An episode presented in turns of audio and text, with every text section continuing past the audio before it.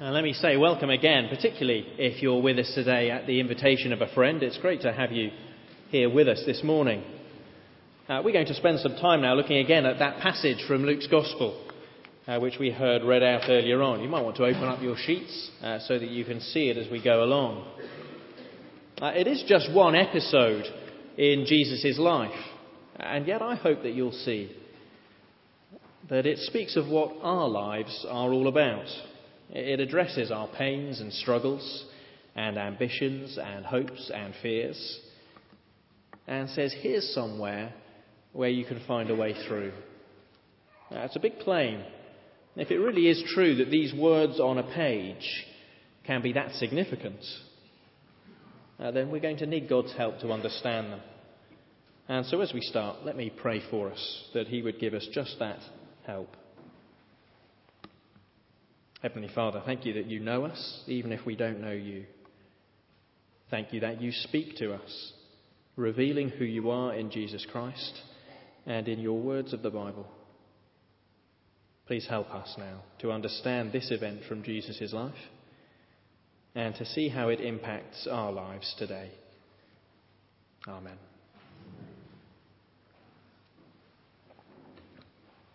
You need to know who someone is if you're going to relate to them properly. Unlike the chap who came into church one day, sat down next to a woman, opened up his service sheet and groaned.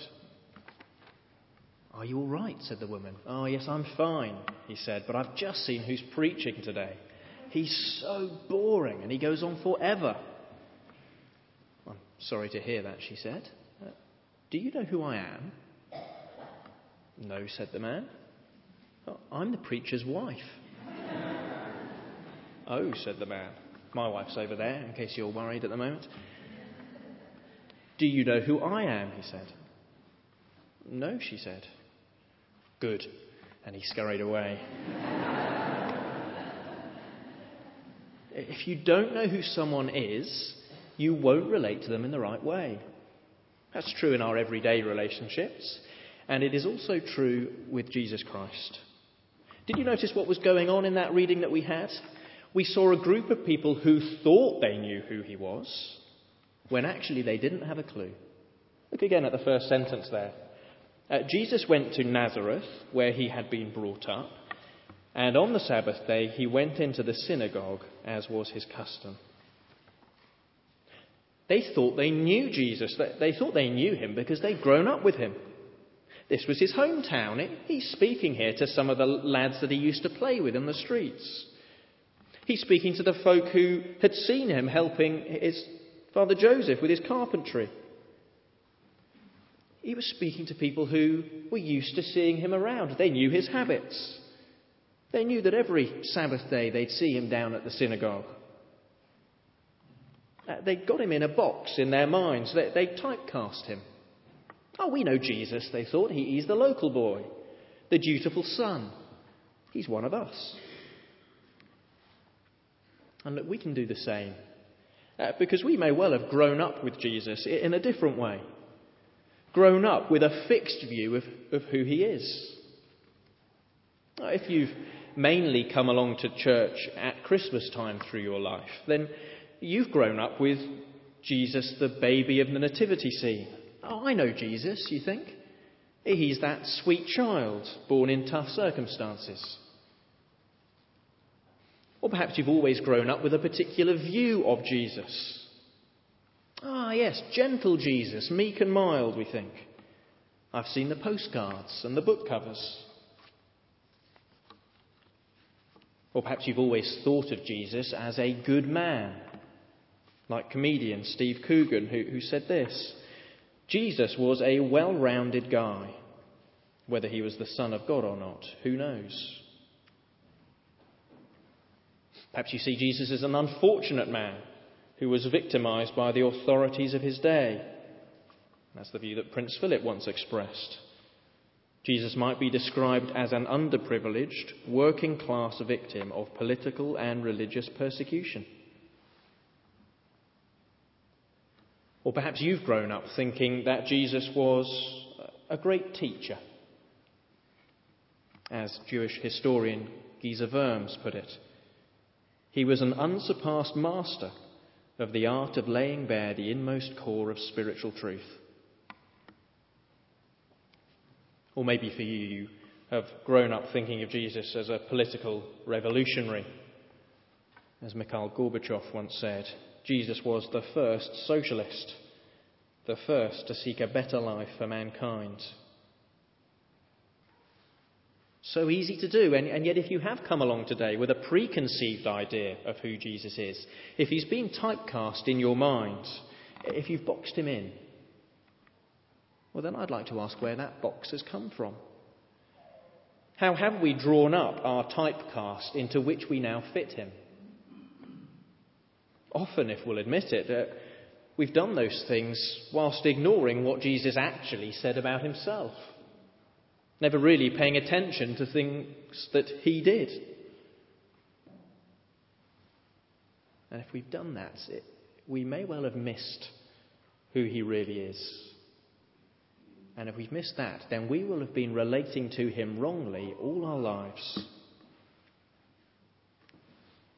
That, I think, is what this episode in Jesus' life is about. The first thing it does is to help us to see the real Jesus. Because we hear Jesus give what, I guess today we would call his mission statement. This is Jesus saying who he is and what he is about. Let's look again at what happened. See verse 17? In the synagogue, the scroll of the prophet Isaiah was handed to him. Unrolling it, he found the place where it is written, "The Spirit of the Lord is on me because he has anointed me to preach good news to the poor. He has sent me to proclaim freedom for the prisoners and recovery of sight for the blind, to release the oppressed, to proclaim the year of the Lord's favour." Then he rolled up the scroll, gave it back to the attendant and sat down. The eyes of everyone in the synagogue were fastened on him, and he began by saying to them, "Today, this scripture is fulfilled in your hearing." Well, the first thing that Jesus is claiming about himself is that he is the centre of history. He's been handed a scroll from Isaiah. This is a book that was 700 years old, a book containing promises from God about what he would do to restore the fortunes of his people. And Jesus reads a little snippet from it and says, "Today, this scripture is fulfilled in your hearing." 700 years ago, God was talking about me. It's staggering, isn't it? In 1309, Robert the Bruce held his first Scottish Parliament. Can you imagine if I quoted to you a little bit of that meeting and then said that they're discussing me? And yet for Jesus, this wasn't even a once-off. At the end of Luke's Gospel, he talks to two men on the road to Emmaus. And there we're told that he took them through all the scriptures, not just Isaiah, but the whole lot, showing how they were all about him. The history book of God's people. And it's all about Jesus. Everything fulfilled by him. Jesus says that if you have a wrong view of him, then you can't understand history and you won't make sense of the future. Do you see how that's so much bigger than just saying that Jesus was a good man or an important teacher? A good teacher would be knowledgeable about history. Jesus says he is the point of history. Does that feature in the way you think of him? There's more besides here, because what about the content of this quote from Isaiah? Yes, Jesus is the centre of history, but here he also says that he is the secret of life. Just listen again to the things that Jesus says he's able to do. He said he came to preach good news to the poor, to proclaim freedom for the prisoners, to give recovery of sight for the blind, to release the oppressed, to proclaim the year of the Lord's favour. Tackling poverty, freeing those unfairly imprisoned, helping those with disability and illness. Doesn't that sound good? Isn't that what our world needs? It's not so different from the things we've been hearing in the headlines this week. with the inauguration of Barack Obama. Millions, perhaps even billions across the world seem to be looking to him with great expectation. Haven't you felt it? The world holding its breath to see whether he can help with the global economic crisis. Will there be good news for the poor? In his first days, he's already ordered the closure of Guantanamo Bay, freedom for the prisoners, well, some prisoners. And on his campaign, one of his big policies was a promise of big Medicare reform. Tackling fundamental healthcare reform was the phrase. Not exactly promising sight to the blind, but certainly he knows the issues that we face. And yet now he's in office, of course, what are the Obama team doing? They're trying to dampen expectation. After all, we've all seen it time and again where political promises come to nothing.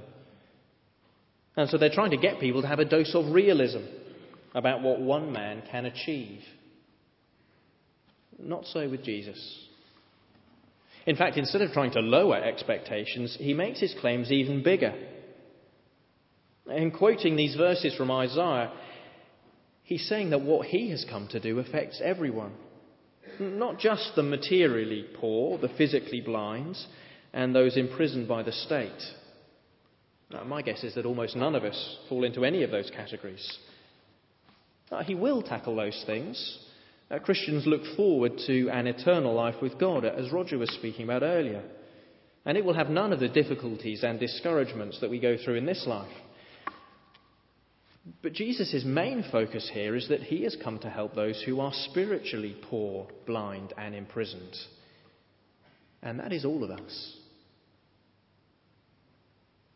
To be spiritually poor is to know that feeling when, despite all that you have in life, whether it be money or possessions or status or a relationship, you know that something is missing.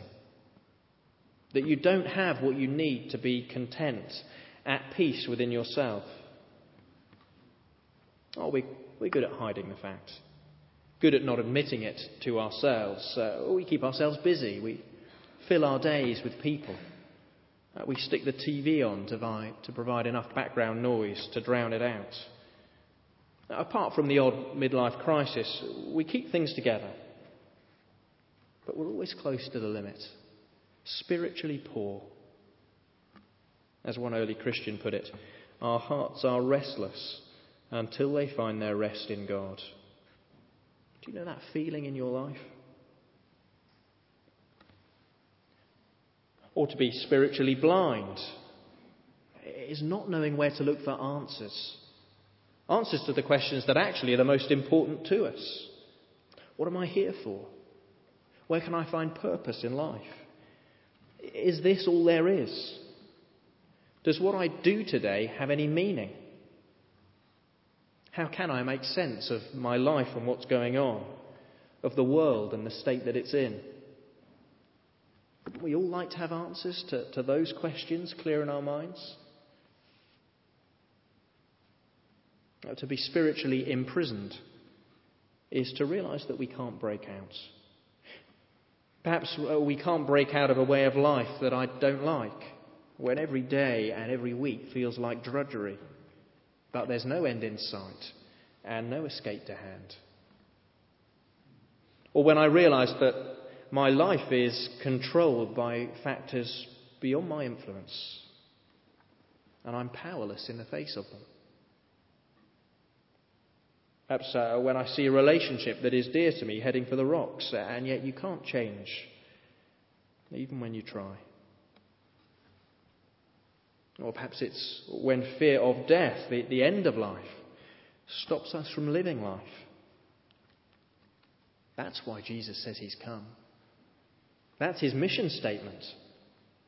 He's come to give good news to the spiritually poor, saying, if you come to me, you will have found all that your heart desires. He came to give sight to the spiritually blind, saying, if you look at me, you'll find the answers to life's biggest questions. He came to bring freedom to those spiritually imprisoned, saying, I hold the key that can set you free to live life in all its fullness. That's what we need. That's what it would be to enjoy the year of the Lord's favour, there in verse 19.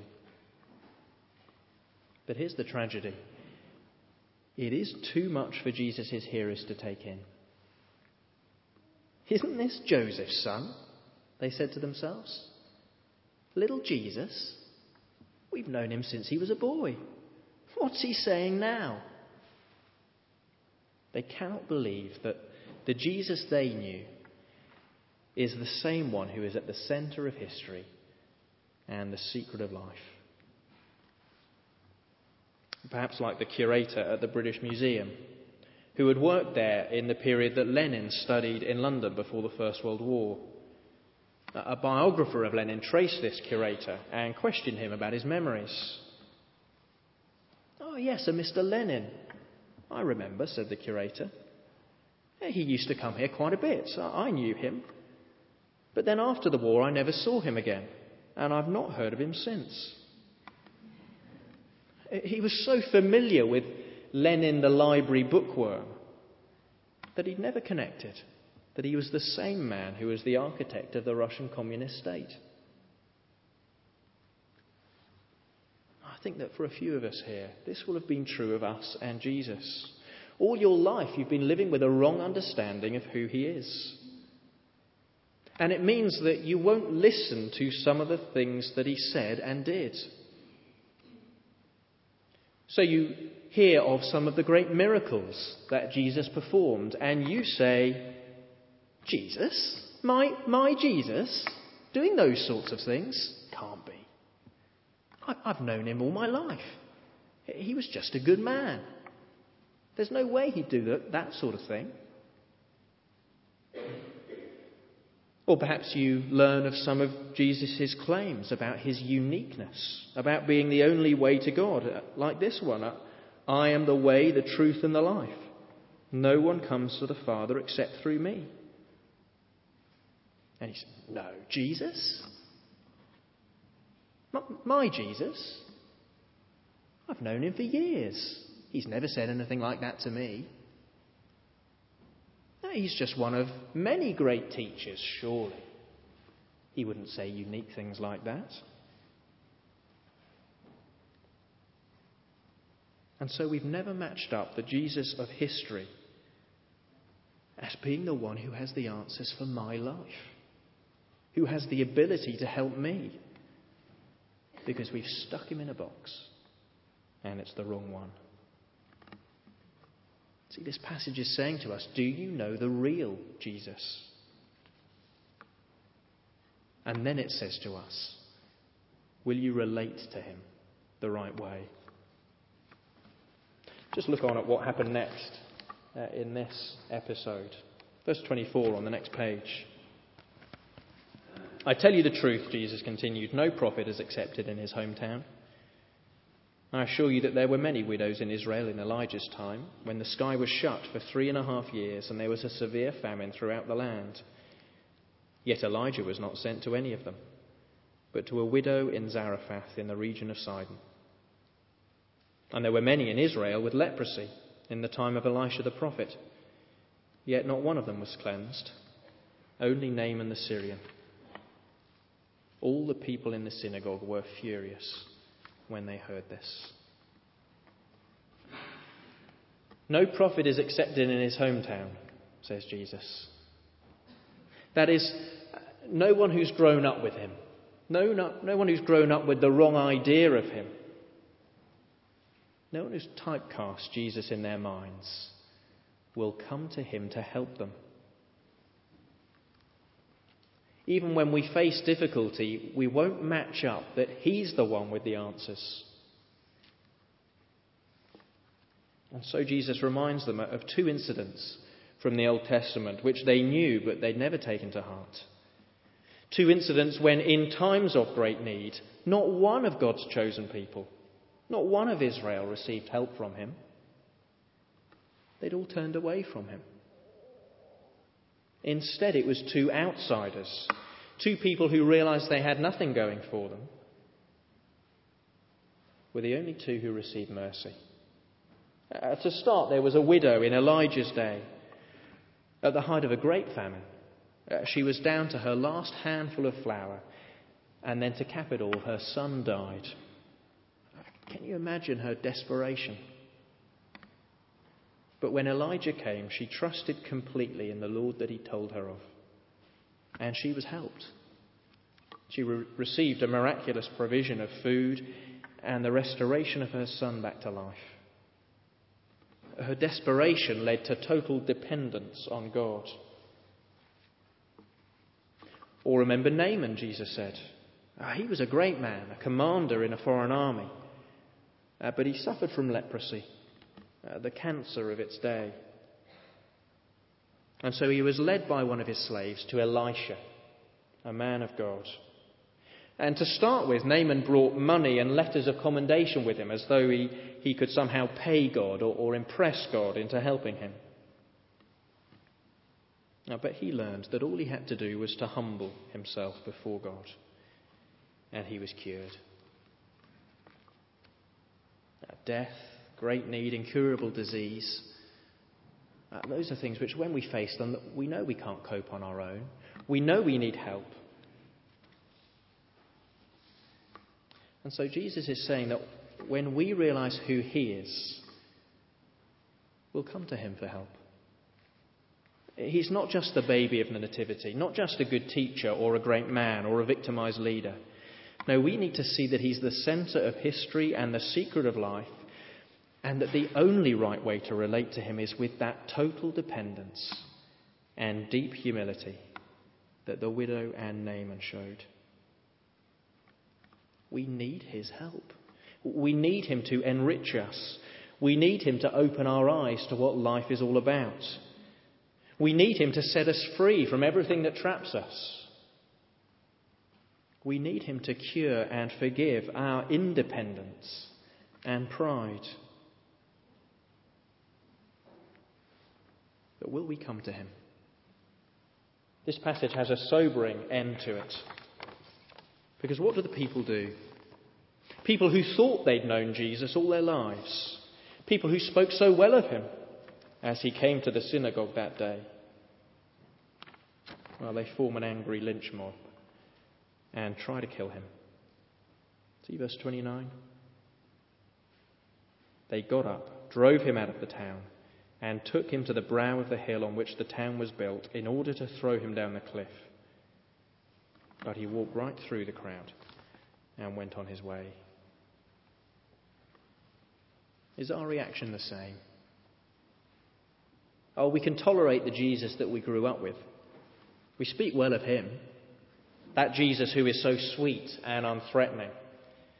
But this Jesus, who says he's the centre of history, this Jesus who says he holds the key to life, this Jesus who says that we need to depend on him, to come to him humbly for help. This Jesus who says that he is God. Now, we want rid of him.